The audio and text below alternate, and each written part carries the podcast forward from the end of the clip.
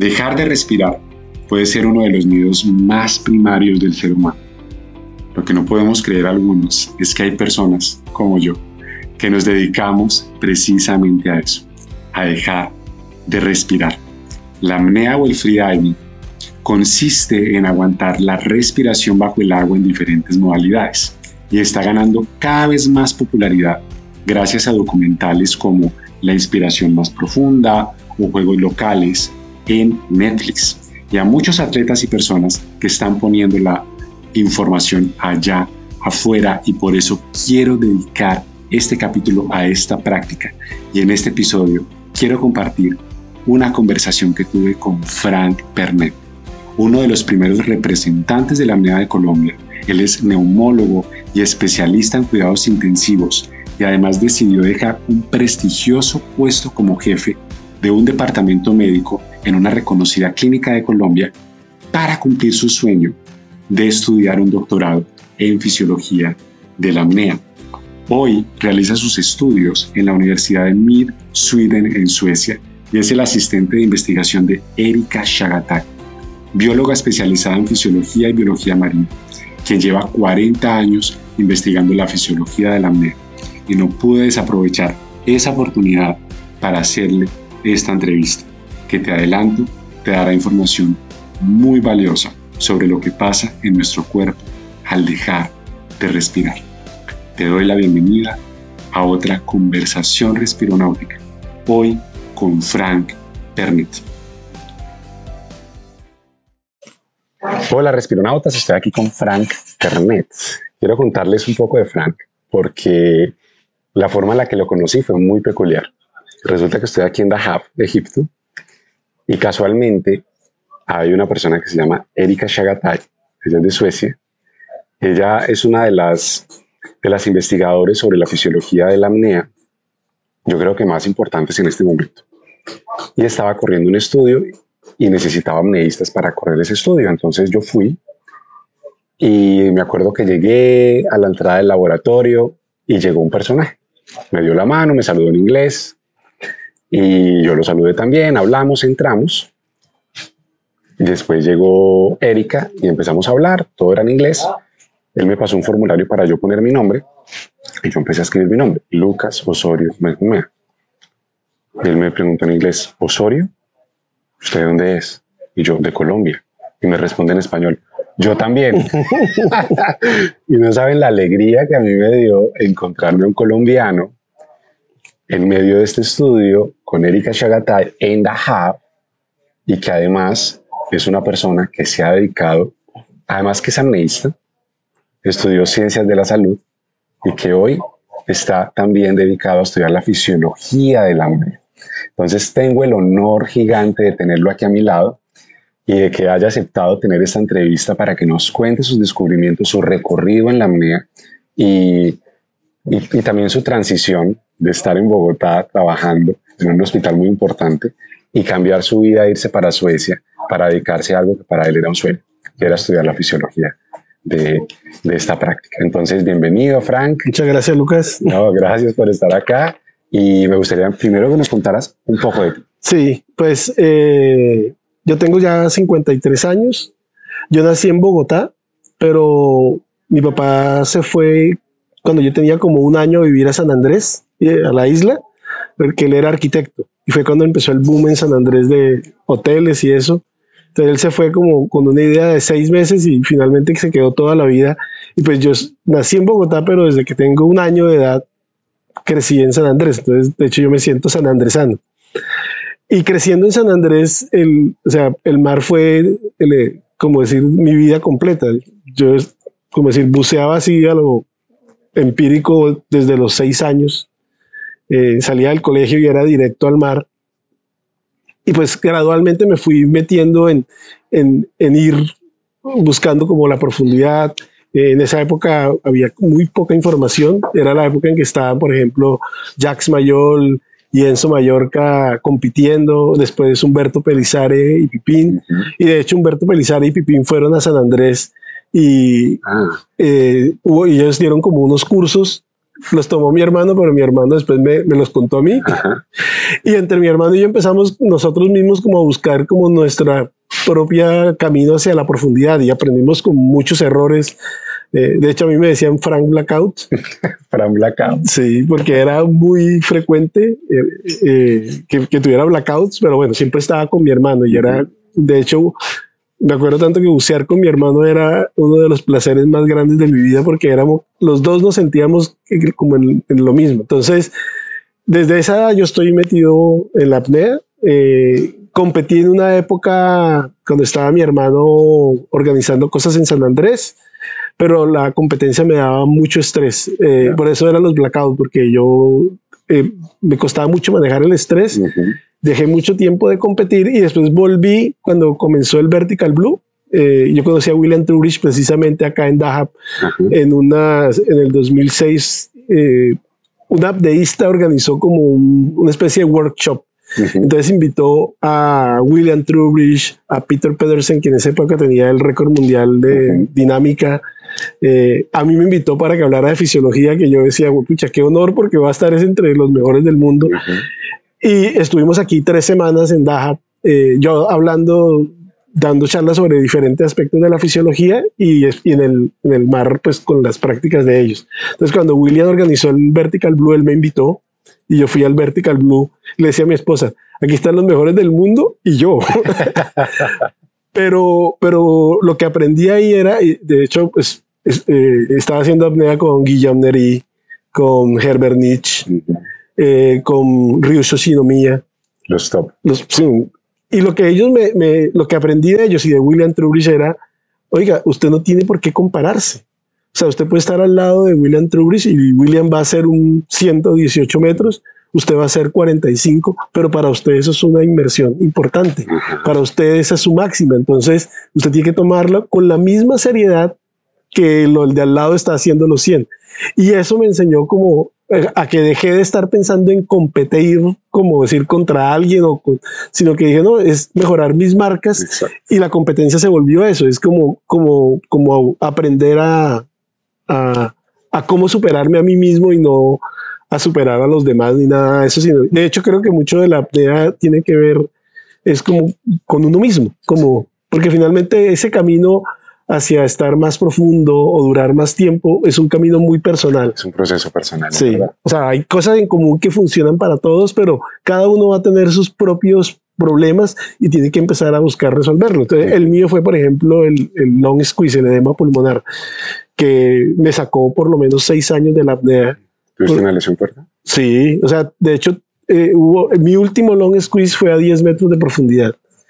Y yo dije, se acabó. Y eso fue trágico porque para mí la apnea era como, es mi vida, o sea, pero era imposible. Entonces me hice unos estudios y bueno, resultó que habían otras cosas con la presión arterial, con el riñón. No fue únicamente la profundidad. Exacto, que no era únicamente. Entonces, pasé seis años haciendo es ultramaratones. Eh, creo que eso me sirvió dentro de todo como para planificar una forma más eficiente de entrenar y volví. Y finalmente, digamos, eso daría para otro podcast, como las conclusiones mías de, de, de, de, cómo prevenir el long squeeze. Sí, yo creo que es una conversación que hay que tener después. Sí. y pues, gracias a Dios lo logré. Y la última, o sea, digamos, mi marca personal son 60 metros en inversión libre, que los pude hacer en un transcurso de siete días porque yo vivía en Bogotá. Entonces era, yo llegaba a San Andrés a la competencia y en tres, cuatro días tenía que estar llegando a mis máximas. Entonces, con el, digamos, con el método que me sirve a mí, pude lograrlo y ya eso fue, yo creo que de las alegrías más grandes de mi vida es haber podido, yo no digo que lo eliminé 100% porque tuve ahí un episodio hace poco de vacaciones realmente, ni siquiera estaba compitiendo, pero pues en general creo que ya sé cómo, cómo, cómo manejarlo. Entonces, porque es más común de lo que uno cree. Uf, mucho más común. Y también, hay, también hay maneras de prevenirlo. Sí. Muchas veces aparece porque hay un tema fisiológico que no está funcionando previamente, ¿no? Pero también porque no se tienen las precauciones. Sí. De hecho, creo que lo más importante es que la gente no lo vea como algo que es parte de la, de, la profundidad. porque mucha gente lo dice, no, es que sí, es que es que si uno quiere bajar más en algún momento, o sea, si uno está tosiendo sangre, eso no puede ser normal nunca. Eso hay que, uno tiene que parar y ver cómo lo soluciona. ¿Qué está pasando? Sí. Es verdad, es verdad. Eh, me parece muy interesante porque, a ver, tú estabas entre los mejores que hacían profundidad, pero de alguna manera tu perfil es muy único, porque no solamente eres amnedista, sino que te dedicaste a estudiar la apnea y no necesariamente un amnedista tiene un conocimiento tan profundo de la fisiología respiratoria. ¿La decisión de convertirte en médico tuvo que ver con la apnea? No, no, Nada. nada. No, obviamente era mis- mis cuando, cuando me tocó pensar en que iba a estudiar, mis dos opciones eran biología marina y, y yo quería hacer, estudiar ingeniería genética porque quería encontrar la cura de la muerte. Esa fue la razón. La Entonces, cura de la muerte. la cura de la muerte. Una historia larga. Entonces mi hermano me, fue el que me, me, me quitó de la cabeza la biología. Dijo, no, no, a usted le gusta ese, ese, ese, ese- es bucear. Usted todo el día detrás de un pececito mirando si hizo popó, si hizo chichi. No, no, no, eso no es para usted, de verdad que... Entonces él me convenció de, listo, no hacer biología y, y, y por eso estudié medicina. Ujú. Obviamente lo de la cura de la muerte se me pasó como en el sexto semestre, pero el, yo volví, estuve estudiando fuera, pero yo vine a hacer el año rural en San Andrés y ahí fue otra vez volverme a meterme de lleno con, con el buceo. Tú me, contabas, me estabas contando ahora que uno de tus sueños era estudiar fisiología del buceo. Sí, Tomaste la decisión en algún momento, después de ser un médico reconocido en Bogotá, se abrió la puerta, no me contaste bien los detalles de esto, de viajar a Suecia a, a hacer realidad este sueño de estudiar fisiología del buceo. sí. Entonces, de alguna manera, el, la apnea estaba ahí por debajito. ¿sí? ¿Cómo fue esa transición? Sí, la, la, la apnea, digamos, eh, yo vivía en Bogotá, entonces eh, la apnea era cuando yo viajaba a San Andrés y, y- y realmente ya para este momento mi última competencia fue en el 2019, pero en general yo iba a San Andrés era porque me gustaba, para mí lo mejor que hay es hacer apnea en el cantil, dejarme llevar así como por, por el arrecife e ir cayendo y cayendo, entonces yo no le veía tanto a estar en una línea, sino que para mí, de hecho, entrenaba mucho en Bogotá. Yo creo que eh, suena paradójico, pero yo me volví mejor apneísta cuando estuve lejos del mar, porque yo trataba de aprovechar ese tiempo allá para cuando llegara al mar no tuviera que sufrir tanto y, y, y como si mi cuerpo estuviera listo para, para meterme. Entonces yo entrenaba muchísimo en Bogotá, piscina, yo hacía mucho TRX en apnea y entrenaba en lagos allá cerca a Bogotá, helados, pero creo que todo eso me ayudó a que cuando llegara al mar, eso estuviera ahí. O sea, digamos, la apnea era día a día, porque yo entrenaba en, en donde vivía, teníamos piscina, entonces yo entrenaba por lo menos tres veces a la semana, hacía apnea en la piscina. Entonces, la apnea siempre, digamos, siempre ha estado presente.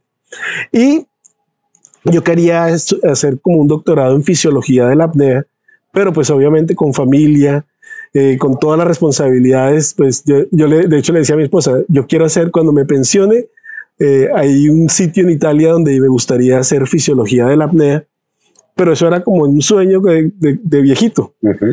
Entonces, eh, pues para hacer la cosa corta, yo estaba en el comité médico de AIDA y en el comité médico de AIDA en- eh, entró también Erika Chagatay a ser parte de ese comité.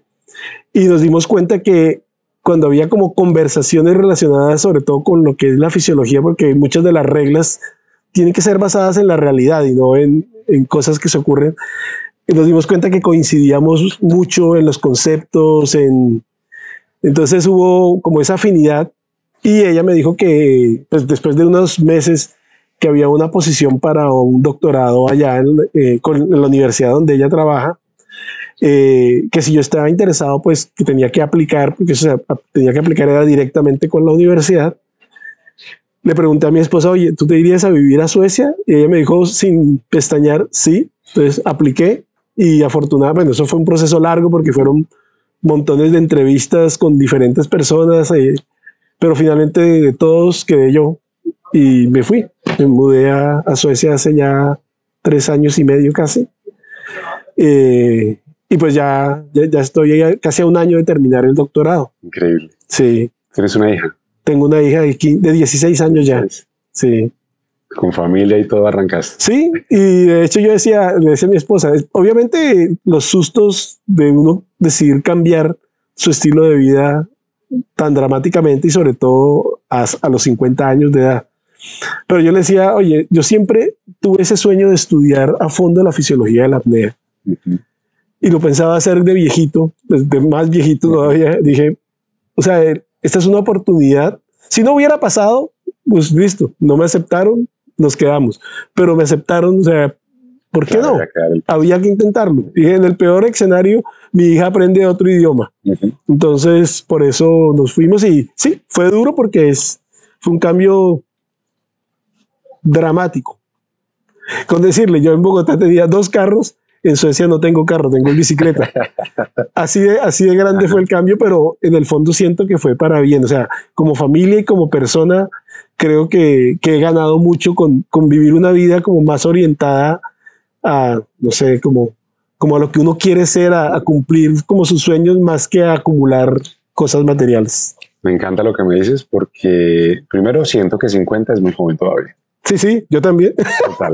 Yo apenas tengo 32 y me siento un bebé. Y ayer que hablé, ayer, porque además ayer tuvimos una cena en mi casa Sí, muy rica. contigo, con Erika, con Daniel, que es otro instructor de Oxygen Advantage que conocí precisamente acá, y con Stefan Randy. Y yo les escuchaba hablar a todos de todas sus historias y yo decía, "Eh, no sé nada. y es muy lindo llegar a esa conclusión de no sé nada, Eso es muy bueno, porque queda mucho por descubrir. totalmente. Es como que la vida se empieza a abrir. Sí. Pero cuando uno se acerca a la vida desde lo sé todo, pues ya. Se Ahí, ahí se acabó. Exacto. Sí. Exacto. Sí. Y mm, hay algo, una de las cosas más interesantes que, que encontré hablando con Erika, porque yo la conocí cuando estaba dando como su ponencia frente a esta teoría que ella tiene de, de, de la evolución humana, que bueno, no quiero que nos entremos mucho ahí, pero toda la primera parte ya habló de la fisiología de la apnea Ujú. que es algo que yo más o menos conozco, porque yo entré a la apnea porque estaba trabajando con respiración y me pareció muy interesante ver los cambios que la apnea producía a nivel fisiológico que tenían un impacto en, el- en la respiración del día a día en las personas, ¿cierto? ¿Tú qué has observado? O sea, que es, es de esos cambios que se producen cuando hacemos apnea, cuando, cuando un ser humano que nunca ha practicado apnea entra al agua y empieza a hacer esas inversiones, aguantar la respiración. ¿Qué has visto? Que son, ¿Cuáles son los cambios más interesantes a nivel fisiológico que, que se producen en un ser humano cuando empieza a practicar esto? Eh, Los cambios son a mucho nivel, ¿no? Eh, digamos, el solo hecho de- de- del ejercicio ya es algo positivo. Pero digamos, con respecto a lo que es solo la apnea, porque digamos es un ejercicio bien diferente a, a la gran mayoría. La gran mayoría de ejercicios están relacionados con aumentar como las demandas del cuerpo de oxígeno. Entonces, correr, montar bicicleta, todo eso al cuerpo le exige es aumentar el, el ingreso o- o- o- o el metabolismo Ujú. en cambio, en la apnea es lo contrario. En la apnea uno necesita es disminuir el metabolismo. Entonces, el, la- el primer cambio importante, y de hecho eh, tiene que ver, está muy ligado al entrenamiento, y es para mí, ya el, el consumo de oxígeno de los apneístas, digamos, eh, hablando con la evidencia, es con los élite, las personas que entrenan muy regularmente, se ha visto cambio a nivel de la mitocondria. La mitocondria es como una parte de la célula que es la que se encarga de la energía del cuerpo, de producirla. Y ellos tienen cambios en la mitocondria que muestran que esa mitocondria está usando menos oxígeno de lo normal. Entonces, eso es un cambio dramático. O sea, el cuerpo está consumiendo menos oxígeno. Y, y de hecho, si uno lo piensa, el, el oxígeno tiende, eso es otro, otro tema de conversación, pero el oxígeno, en ex- o sea, si uno mira, por ejemplo, el oxígeno que tengo en el aire ahorita es más o menos 150 milímetros de mercurio aproximadamente. Pero lo que llega a una célula es 30. O sea, todo nuestro, hay como una cascada de, desde que, desde que el aire está en el ambiente hasta que yo lo llevo allá a la célula, baja hasta 30. Y es porque en general el oxígeno tiende a ser más bien es tóxico. El exceso de oxígeno no es tan bueno. De hecho, por algo la Tierra tiene el 21% y no 50%, porque de hecho se cree que muchas especies murieron cuando teníamos más oxígeno del que tenemos ahora. Eso es otro tema, pero, entonces la falta de oxígeno, que a veces puede parecer como que es un problema, por ejemplo, la gente que vive en, en altitud, que también están expuestos a, a, la falta de oxígeno, ellos desarrollan muchos sistemas, sobre todo a nivel inmune, que ayuda a mejorar, por ejemplo, la respuesta a infecciones. Eh, todavía es muy difícil decirlo a cáncer, pero evidentemente el hecho de que el cuerpo aprenda a lidiar con los bajos niveles de oxígeno hace que él se aprenda a defender. Entonces, hay cambios en la mitocondria que hace que uno consuma menos. Entonces, si uno lo mira, por ejemplo, una persona mayor, eh, entre menos oxígeno consuma, pues menos riesgo tiene de hacer trombosis cerebrales, infartos. Lo segundo es en el corazón, que la, digamos... Antes de que hables de corazón, quiere decir que de alguna manera se hace más eficiente porque se consume menos oxígeno, pero se puede hacer lo mismo. Exactamente. Una, forma de ser eficiente el cuerpo. Claro. Tremendo. Y lo que hablas de las infecciones, una vez escuché un estudio que hicieron con soldados que vivían a gran altura, que vivían a nivel del mar, y los que vivían a gran altura tenían menos tendencia a depresión, infecciones. Sí, de hecho, ahorita que hubo el COVID, eh, obviamente hay muchas cosas que, que pueden hacer que, la, que, que, los resultados hayan sido así, pero en las zonas como Bogotá, eh, en Perú, que también hay ciudades grandísimas a mucha altitud, la mortalidad por COVID fue menor que en sitios a nivel del mar. Y lo que se piensa es eso, que es la persona que ya está de alguna manera adaptada a, tener bajos niveles de oxígeno, cuando tiene una enfermedad que se los baja más, tiene más facilidad de responder a eso que el que nunca ha estado expuesto a eso. Interesante. Sí. Wow. Hablabas del corazón. sí, por ejemplo, la, segunda adaptación que, vemos es evidente cuando uno deja de respirar y más si uno mete la cabeza en agua, la frecuencia del corazón empieza a latir mucho más lento. Pero en las personas que hacen apnea, eso es dramáticamente mayor. O sea, es muy, muy notorio. O sea, personas que pueden estar en promedio 70, durante apnea pueden bajarle a 30, por 30 latidos por minuto. Lo, lo, vimos en tiempo real cuando estábamos haciendo el estudio. Exacto. ¿Sí? ¿A cuánto bajaron mis, mis latidos por minuto? 32 si no estoy mal, pero, pero fue una buena, la, respuesta tuya fue muy buena, o sea, fue muy potente.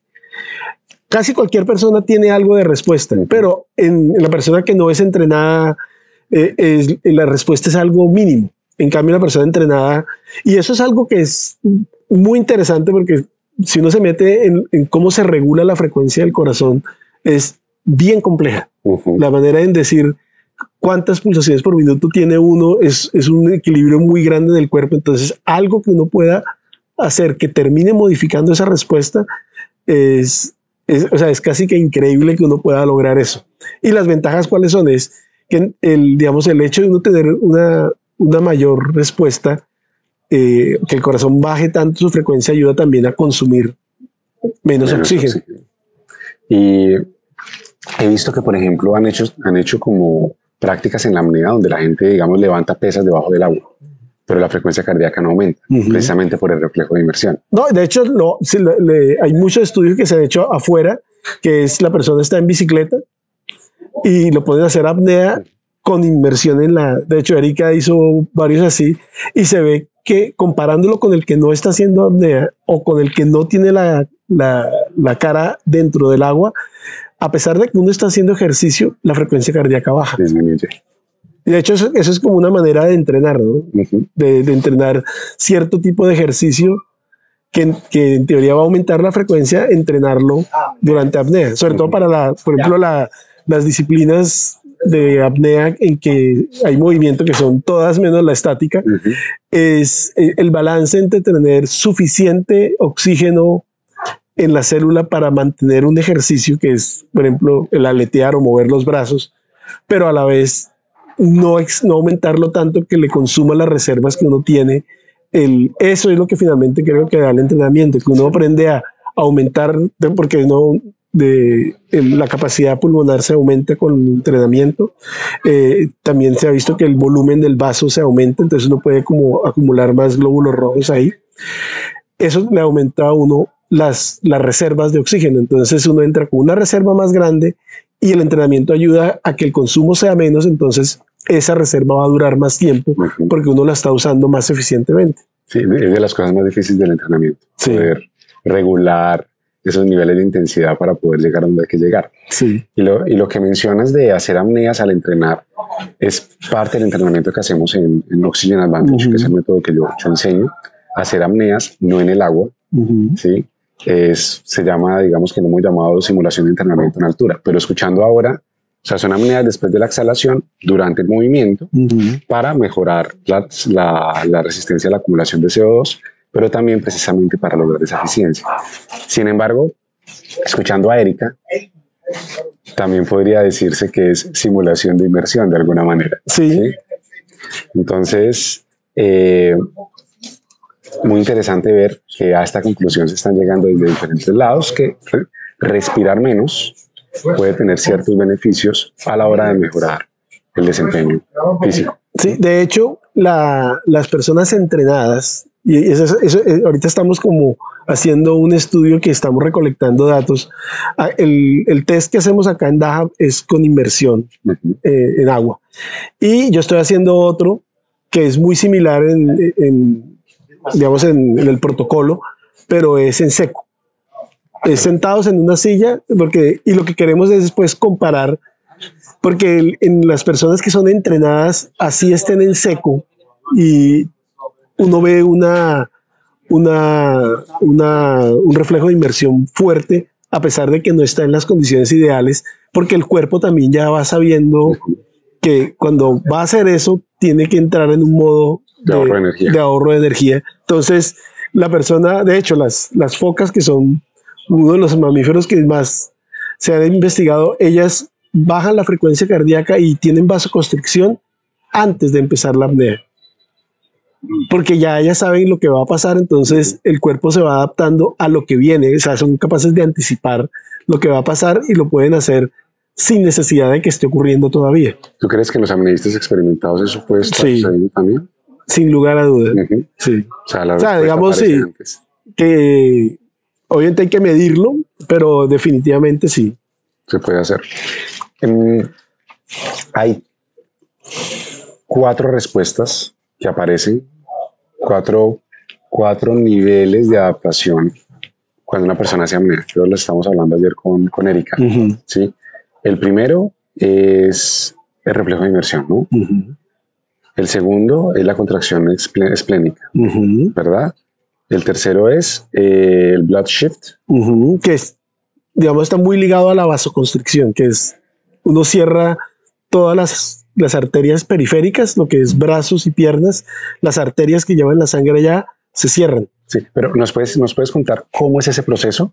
¿Cómo es el proceso? Una persona entra al agua, ¿qué empieza a suceder y cuáles son esas Ah, adaptaciones? sí, lo, lo- lo primero es, y de hecho son dos sistemas que son, como decir, antagónicos, porque uno eh, hace que el corazón lata rápido Y otro- y otro hace que, que esté lento, pero ellos trabajan a la vez en el corazón, en disminuir la frecuencia y en las arterias periféricas, o sea, lo que es arterias que van, sobre todo lo que es la piel de las extremidades, de los brazos y las piernas, ahí produces constricción de esas arterias. Entonces, eso lo, eso lo ve uno a los 10 segundos de uno empezar la apnea, Estás hablando simpático y parasimpático. simpático y parasimpático. Ok. Exacto. Entonces, la, la bradicardia o la frecuencia, la, la baja de la frecuencia cardíaca es mediada por el parasimpático, pero la vasoconstricción es mediada por el simpático. Entonces, de hecho, hay muchas preguntas de, de hecho, algunos lo han llamado el conflicto, pero realmente no creo que sea un conflicto, simplemente es diferentes formas de, de acción en diferentes zonas. Entonces, eso es lo primero y tiene la vasoconstricción lo que ayuda es a disminuir como el tamaño del cuerpo. Porque al usted cerrar las arterias, su cuerpo se reduce, o sea, ya no tiene que mandar tanta sangre a tantas partes, sino que se están concentrando en lo que es el tórax y el cerebro. Y gran parte del blood shift tiene que ver con esa vasoconstricción, porque usted está cerrando, como decir, unidades y se está tratando de como de mantener el volumen de sangre en el tórax. Entonces, e- ese, ese volumen de sangre en el tórax empieza como a reemplazar lo que es el aire y por eso permite que uno pueda bajar más profundo de lo que se creía, porque ya el pulmón no es solo aire, sino también tiene un componente, o sea, todos los vasos que están en los pulmones son muy elásticos y muy, son muy flexibles, por entonces ellos pueden acumular bastante líquido sin que eso llegue a ser un problema. Cuando se aumenta por alguna razón el líquido o la presión, es cuando puede haber ahí riesgo y ese es uno de los riesgos del, del long squeeze, por ejemplo. Entonces, listo, lo primero que uno tiene es eso, la bradicardia y la vasoconstricción. Y a medida que va progresando la, la como decir, la, la apnea, uno empieza a consumir sus, sus reservas. Entonces, más o menos a los, digamos, eh, por lo que hemos medido en, en tiempo real, uno ve que entre los dos y tres minutos, mm, mucho más, si después de los tres minutos hay una contracción del vaso, ella comienza desde el primer momento, porque de hecho está mediada en algo por el sistema simpático, pero la máxima compresión del vaso la ve uno después de los dos o tres minutos de, de apnea. Entonces, eso al contraerse el vaso libera como una gran cantidad de glóbulos rojos que ayudan a como aumentar el contenido de oxígeno en la sangre y además el vaso tiene como una función de modulador del sistema simpático. Entonces, el vaso también ayuda como a mejorar más la, la vasoconstricción. Sí. Y los, digamos, los seres humanos tenemos como, un, como una correlación muy importante entre el aporte de oxígeno, o sea, lo- el oxígeno que le llega a la célula y lo que la célula gasta. Es, es algo que uno ve sobre todo es en enfermedades que hay baja, baja aporte de oxígeno. Llega un momento en que es como un mecanismo de defensa de la célula que empieza a disminuir porque le está llegando, como decir, si a usted le bajan el sueldo, usted baja los gastos. Ajá, ok. Entonces, es lo mismo en la célula. Como va bajando el sueldo, entonces ella va bajando y va bajando. Eh, en enfermedad es grave porque llega un momento en que se baja tanto que no tiene con qué trabajar y la célula se muere. Ujú. Pero en, en muchos mamíferos que son buceadores, y de hecho es una manera de clasificar los mamíferos buceadores, eh, es la dependencia tan grande que tengan o no con el aporte, en ser capaces de regular su consumo de oxígeno basado en lo que le está llegando para no gastar más de la cuenta. Entonces, eso falta investigarlo, eh, pero digamos hay mucha evidencia, como decir, alrededor que muestra, sobre todo en los eh, apneístas entrenados, el, normalmente uno tiene una fre- la frecuencia cardíaca baja y se mantiene como en un nivel estable durante la mayor parte de la apnea.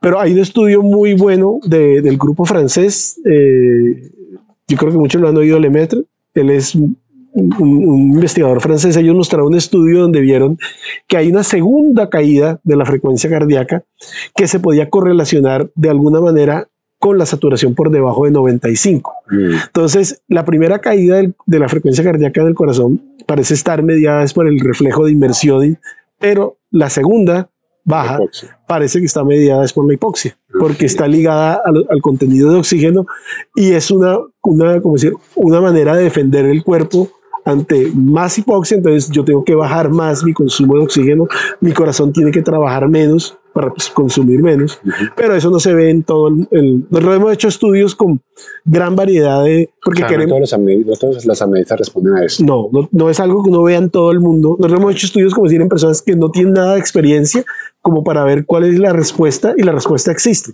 No tan dramática como en una persona entrenada, pero los apneístas que entrenan, digamos, lo que se llama de élite, que son personas que entrenan por lo menos cinco veces a la semana apnea, eh, uno puede ver que tienen esa segunda fase, eh, que eso ayuda también a consumir menos oxígeno. Interesante. O sea, hay diferentes tipos de apneístas. Hay gente como que tiene una predisposición genética y Eh, le da eh. más facilidad. Hay otras que, que pueden entrenarse y también. Igual todos los seres humanos son apneístas de alguna manera, Sí. pero hay gente que tiene mucha más facilidad. Sí, digamos la, la- digamos, la parte genética todavía estamos en pañales en decir que hay, eh, digamos, un gen que, que demuestre eh, que hay, que uno puede ser mejor apneísta. En, en- en- en los, en los, no sé si conocen a los Bayao, que son los nómadas del mar. En ellos se encontró, Erika fue eh, de, las, de las primeras personas que los, eh, que los investigó y encontró que el vaso de ellos era mucho más grande de lo normal. Y después siguieron muchas investigaciones y encontraron que ellos sí tienen un gen, que digamos, eh, el gen tiene que ver es con la tiroides y la tiroides eh, de alguna manera regula también el volumen del vaso. En, ese, en ellos encontraron que había una diferencia genética clara con las demás poblaciones de Indonesia. Entonces ellos sí tuvieron una, un cambio evolutivo, y que obviamente esos son muchísimas generaciones para que ocurra, pero como decir, sí puede haber un gen que ayude, como decir, a tener las características que pueden hacerlo a uno un mejor amneísta, pero creo que todavía no, No, no estamos decir de esa conclusión. En mi opinión, lo- es lo que tú dices, cualquiera puede ser amneísta. Ujú. Obviamente, para algunos va a ser una ruta fácil, van a progresar rapidísimo, para otros, como el mío, no va a ser tan fácil, pero finalmente es, eh, es algo que, eh, dependiendo del empeño que, se, que uno le quiera poner, eh, lo va a lograr. Ajá. Para mí también fue una, un proceso difícil y lento. Sin embargo, ayer que hablaban, hablábamos cuál era una profundidad y un tiempo más o menos que cualquier persona podría lograr. Sí, O sea, hacer, hacer una profundidad de 30 metros y de pronto un tiempo de apnea. ¿Cuánto hablar? de tres minutos. Tres minutos, tres minutos y medio creo que es lograble para cualquier, Sí, casi cualquier ser humano si no tiene. obviamente con, con- con la instrucción y con algo de entrenamiento es algo que en, en- en el corto plazo se cualquier lograr. ser humano podría estoy lograr. hablando, claro, como siempre con un instructor, no Claro. hacerlo sin los conocimientos Sí. previos porque también tiene su riesgo. Total. De hecho, hay, hay mucha gente veía hacer estática en, en un ambiente seco, sin que no era un riesgo. Entonces dice hacer estática en una piscina solo, obviamente, pues si la persona se desmaya y está solo, se murió. Ahí quedó. Entonces mucha gente lo hacía en tierra y hace poco hubo un caso de un apneísta que estaba haciendo estática con pinza en la nariz Ujú. y por las contracciones tan severas terminó haciendo un edema pulmonar Fuera del agua. fuera del agua. Entonces, eh, sí, todo por eso, lo que tú dices, o sea, 100%, o sea, todo lo, porque ahorita hay tanta información en internet que uno puede llegar y, y buscar el método rápido para progresar en apnea, pero yo sí creo que la instrucción ha sido una de las cosas positivas de, digamos, del, del boom que ha tenido últimamente, que hay cada vez más escuelas de apnea. En general, eso ha terminado es aumentando la seguridad eh, y que la gente entienda y comprenda, porque uno puede, sí, yo, yo empecé solo, yo creo que por eso fueron tantos blackouts. Claro, yo me acuerdo, yo me entrené con Humberto Pelizari en Tenerife, allá fue donde tomé mi curso de instructor, y él nos decía, primero la seguridad, segundo la seguridad, tercero la seguridad, la seguridad, y cuarto, ya divertirse. sí, Pero lo más importante es la seguridad, y, y me lo decía una persona que empezó de los primeros, que fue Humberto Pelizari, que Claro. seguramente empezó sin saber mucho de la fisiología y que cometió un montón de errores. Entonces, creo que tampoco es algo que se puede tomar a la ligera. sí. Hay que tener cuidado con No, y de hecho los cursos son eso, es recopilar lo que se ha aprendido de tantos errores que se han cometido, pero ya los cursos tienen cosas ya más concretas, cosas probadas que, que ayudan a que el progreso sea seguro y, y más rápido, de hecho. Bien, ahora pasando a otro tema que me parece que quiero realmente aprovechar que te tengo acá, es el vaso. Ujú. ¿sí?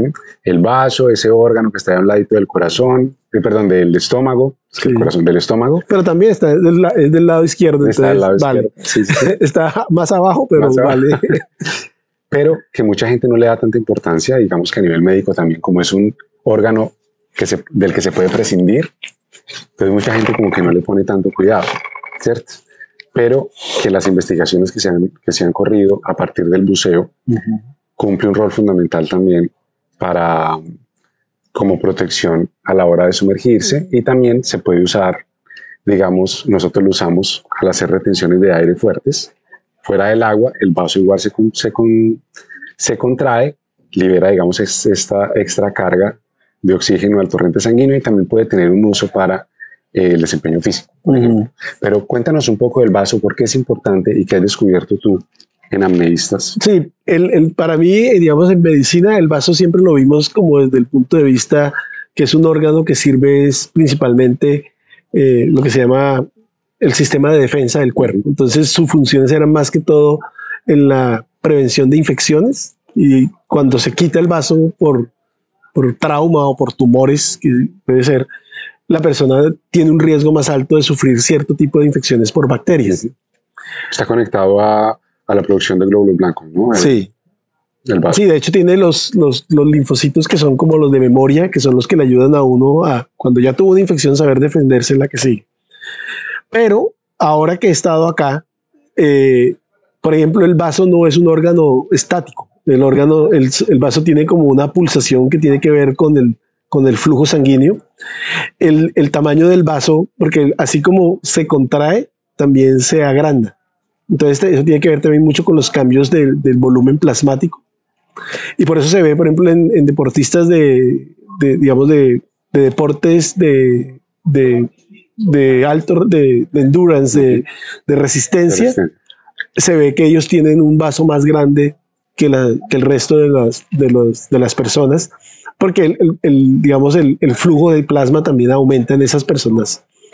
Cuando uno, digamos, se sumerge, y una de las primeras cosas que ve uno que es la, el vaso se reduce de tamaño, entonces ahí está ocurriendo, uno, lo que tú dices, la liberación de glóbulos rojos, que están ahí almacenados y van a aumentar como el contenido de oxígeno, pero también esta, esa contracción parece que ayuda también a regular la otra parte de la respuesta que había dicho del- de la vasoconstricción. Entonces, tiene como dos funciones. Una es aumentar algo el contenido de oxígeno, pero también ayuda a regular la respuesta del, sistema simpático. De hecho, yo creo que una de las cosas que más he visto en cuanto a performance, por decirlo de alguna manera, de las, de las cosas que uno más puede correlacionar con, una, con una, un menor consumo de oxígeno, es las personas que tienen una vasoconstricción muy potente.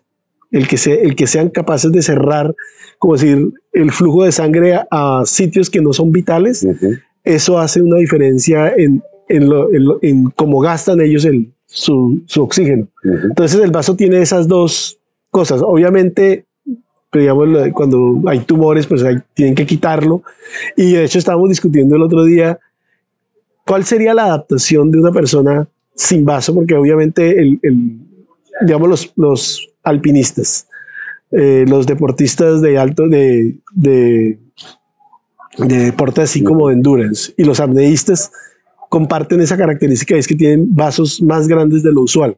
Pero la pregunta es, bueno, ¿podría alguien sin vaso ser apneísta?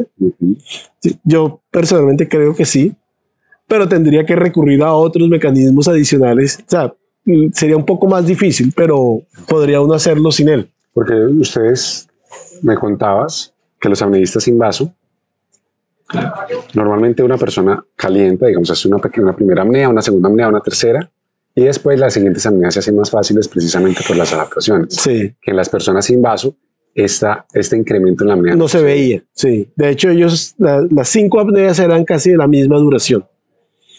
Pero, digamos, pueden haber varias cosas, ¿no? Porque, el, el- sobre todo lo que digo del sistema simpático, el- la vasoconstricción va aumentando también, o digamos, va ocurriendo más tempranamente a medida que se van haciendo apneas. Entonces, eso también puede influir en, en el consumo del, del oxígeno en el tiempo.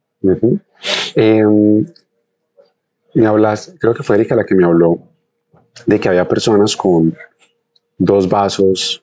Sí, que se encontraban vasos accesorios. De, de hecho, es, es, es- eso es algo sí que es conocido y es el, el vaso es un, es un, como decir, un tejido linfa- linfoide que puede estar en diferentes partes del cuerpo. O sea, Esto- ¿Estos vasos crecen como una adaptación o estaban presentes por, porque las personas nacen con esos Eh, vasos? eh, yo creo que es imposible saberlo porque tendría uno que haber hecho, como decir, el estudio al nacer Ajá. y después mirar con el, con el tiempo cómo apareció. Ya yo creo que también hay como, digamos, con, con la investigación se ha examinado tantos y tantos y tantos, tantos, es, eh, entre más uno busca, más encuentra. Ajá.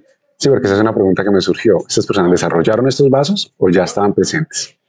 Eh, y tú ya casi tienes que irte, Yeah. entonces me gustaría cerrar. ¿sí? Sí. Y primero que todo, pues agradeciéndote. No, mm, Que sé que hoy viajas, sé que has tenido mucho trabajo estos días. Estudiar. para mí también fue un placer y un honor conocer a otro apneísta colombiano. sí, Yo fue, también me alegré mucho. sí, fue como, Wow. la verdad, una sorpresa muy grande. Sí, Que se hayan tomado el tiempo ayer de que nos pudiéramos reunir. Disfruté mucho la cena que tuvimos. sí, nos hicieron un curry espectacular. Eh, también saber que, porque digamos que en habla inglesa, toda esta información está un poquito más sí. expandida, los, todos los estudios están en inglés, la mayoría, las investigaciones están corriendo en, en- en universidades bueno, de- que, que- que difunden todo en habla inglesa, pero en español hay muy poco. Sí, Entonces poder contar contigo para de pronto empezar a difundir más, empezar a compartir Claro, más de esta sí. información, me parece increíble. También me pongo a disposición de la forma en la que pueda ayudar para difundir toda esta información que para mí es fundamental. Entre más personas conocen cómo funciona su cuerpo, más potencial tienen de empoderarse de sí mismas, Sí, de empezar a tomar decisiones en su vida que les permitan recuperar el control de su propio cuerpo, de su propia salud, de diferentes maneras. Y siento que la apnea es una práctica que si uno la involucra de una forma segura, de una forma in- informada, eh, con el conocimiento que es, puede ayudar a las personas de diferentes maneras. Que yo ahora es lo que estoy empezando a hacer, con la respiración funcional fuera de la- del agua, Sí. empezando a usar eh, elementos del agua para poder traer más balance al sistema nervioso, mejorar eh, la resiliencia en las personas, el desempeño físico y mental.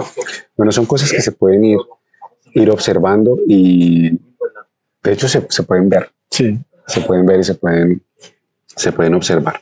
Entonces, no sé si tienes algunas invitación final, palabras finales para terminar. No, yo creo que es, como decir, e- este tema da para horas y horas y horas, porque digamos hablamos muy por encima de, muchas cosas, pero como decir, no tiene por qué ser ni la primera ni la última, entonces yo creo que, que es bueno como empezar a, a- a difundir muchas de las cosas que se saben que a veces no, no son fáciles de traducir, entonces es como, mejor digamos que es el comienzo de algo y no el final de una entrevista. Totalmente, es el capítulo uno. Exacto. Solamente es el capítulo uno. Entonces, muchas gracias. No, Frank. Lucas, lo mismo, Que tengas buen viaje muy amable. y nos veremos próximamente. Gracias por unirte a esta conversación respironáutica. Si fue valiosa para ti, si te pareció interesante, si la disfrutaste, quiero que me dejes tus comentarios, tus ideas, tus pensamientos en Instagram. La semana pasada tuve mi competencia de apnea estática donde hice 5 minutos y 33 segundos sin respirar, posicionándome en el puesto número 3 a nivel nacional en Colombia. Ese video se hizo viral y es un espacio maravilloso para que vayas y me dejes tus comentarios sobre este episodio. Gracias, nos vemos la próxima y sigue respirando siempre por tu nariz, sutil y silencioso.